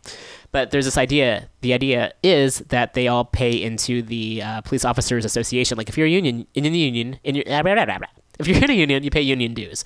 So even if folks, first of all, even if you're not fucking murdering people, you're also not stepping up to call out the people who are doing that. And I recognize that those folks get threatened too. But like, hello, you're it could be your job. It is your job to serve and protect. So stand up if people are harming people, do your job and be like, hey, my, this fellow officer is doing this. Um, that aside, they're still, even if they're like, even if they don't know about it, for instance, they're still paying dues that go to the legal fees to defend the murderous cops in the first place. So they're all being complicit in it. So this article is written by Jonah Owen Lamb, came out on November 23rd. Uh, two more black San Francisco police officers have resigned from the city's powerful police union, claiming the organization has failed to serve its minority members and continues to be a roadblock to reform and rebuilding trust with the community. The San Francisco Police Officers Association has long been a vocal and at times divisive presence in city politics. While it never seems to back down from a perceived threat to its members, at times its full throated presence has ranked those standing it uh, in its way. One of those critics, the president of the Black Officers Association, Officers for Justice, tendered her resignation last week, and on Tuesday, two more police officers, two ah, and on Tuesday, two more office holders in that organization have followed suit. It is our hope that officers will join in solidarity in this intentional boycott to bring about the change that we so desperately need, said Sergeant Yolanda Williams, the Black Officers Association president, who was first among the three to resign. Awesome. Williams cited the union's history of failing to include minority officers in its leadership and decision making, and its continued failure to work toward healing wounds between the community and the police department as reasons for her resigning from the union. Last week, Williams wrote that as a dues paying member of 27 years and a woman of color, I can no longer endure the SFPOA's exhibitions of insensitivity, narrow mindedness, and refusal to respect other philosophical viewpoints. Nate Ballard, a representative of the union, said the organization had no comment. Fucking course they didn't. fuckers. But last week, a POA statement on Williams' departure was sent to the San Francisco Examiner. We do not agree with many of the statements made by Yolanda Williams in her resignation letter, wrote POA President Martin Halloran in a statement. We are certain that the vast majority of our members, including officers of color, do not agree with her either. Oh, what a, f- a fucking bunch of gaslighting dicks. Excuse me, that was my comment, not in the article. That was also not part of their statement, but, you know. Um, we are committed to diversity in our ranks. This week's resignations include Bayview Station Officer Monty Singleton, also OFJ's vice president and OFJ secretary Joanne Walker, who is an officer at Park Station. Singleton told the Examiner that he resigned for several reasons. The first reason was the union's continued link to former head Gary Delagnes, who in May called SFPD sergeants snitches for reporting misconduct within rank within the rank and file. The second blow came when the Union decided to chastise Colin Kaepernick, I didn't even realize they fucking did this, a quarterback of the 49ers, for taking a knee during the national anthem, said Singleton. These two acts were compounded by leadership that has an unsavory fog clouding the road signs between right, wrong, and personal opinion, said Singleton. This combined with their apparent unwillingness to accept the hint of consideration for some internal improvements clearly represents the impact clearly, clearly represents an impasse in my willingness to actively be part of the POA organization at this time. Walker said she too had resigned but did not comment further. While not a member of the union since he is in a de- since he is in department management, Deputy Chief Macaulay I'm sorry, Mikail Ali, the only department brass who is black aside from acting chief Toney Chaplin, said the union has not historically had a diverse leadership. Historically, we have seen a lack of diversity in leadership uh, in leadership of the POA, Ali told the Examiner. I'm not blaming them for their lack of significant representation of women and people of color in their leadership, nor I'm am I absolving them of this historical and contemporary shortcoming. What I am doing is pointing out an obvious opportunity for the current and future leadership to prioritize. Williams has been one of the most vocal public critics of the union and the role it plays inside the department and in the city's politics. After speaking at, a, at the district attorney's blue ribbon panel about about a culture of us against them led by the union, POA leaders attacked Williams in a letter to its members. Ugh. In response to the union's critique of her statement, she told the examiner in February that it sends a clear message that when you go against what they believe in, you are then considered an outsider, an outcast, and they attempt to slander your name.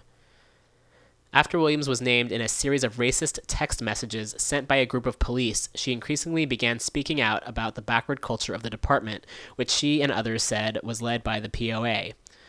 With the union's election coming up at the beginning of 2017, a leadership change could be on the horizon for the roughly 2,165 active member POA. Hmm.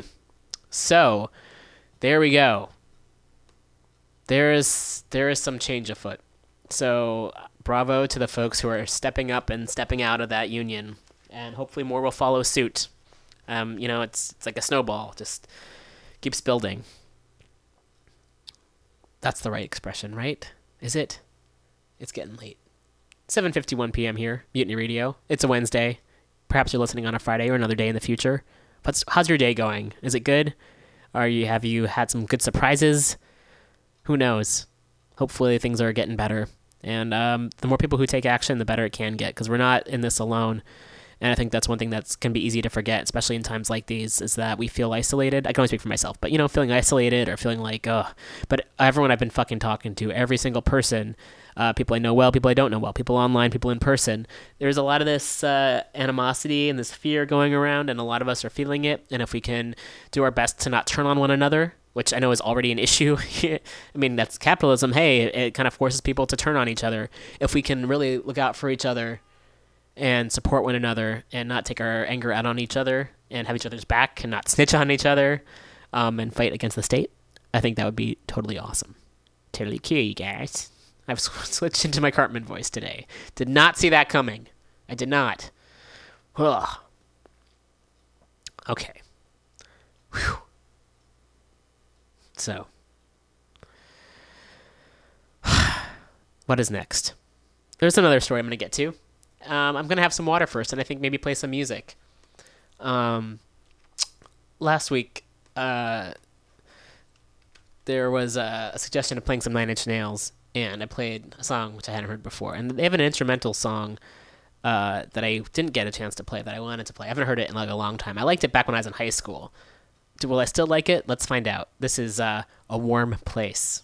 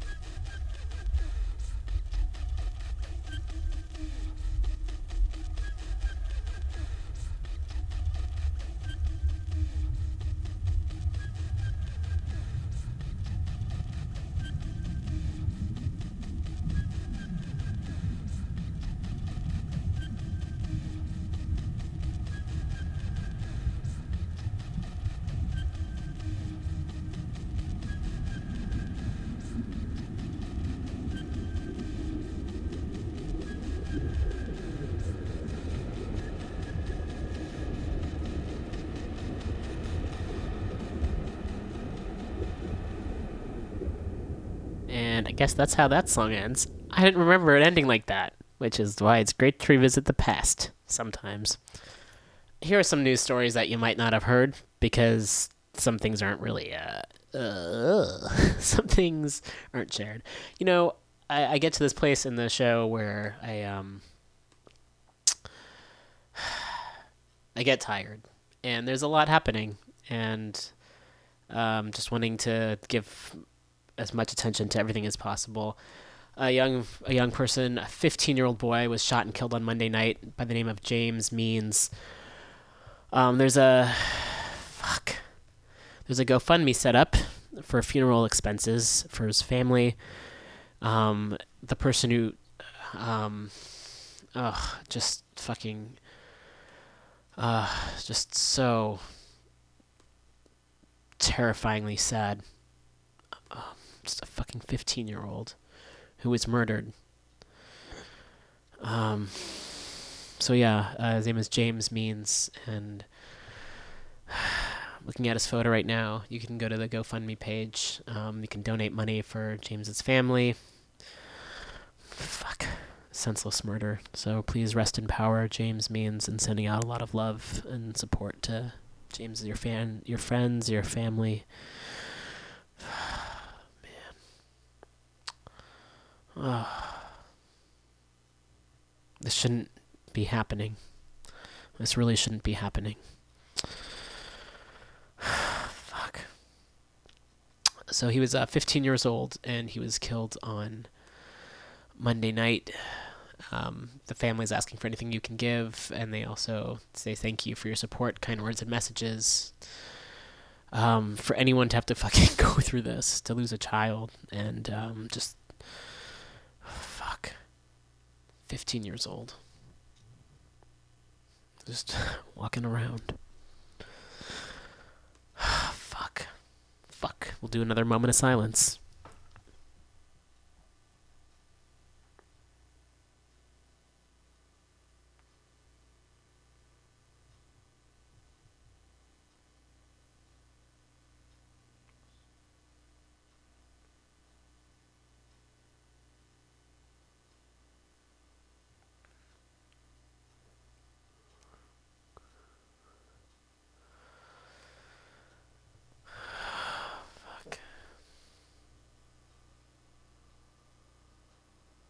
And this is why white supremacists need to be stopped immediately.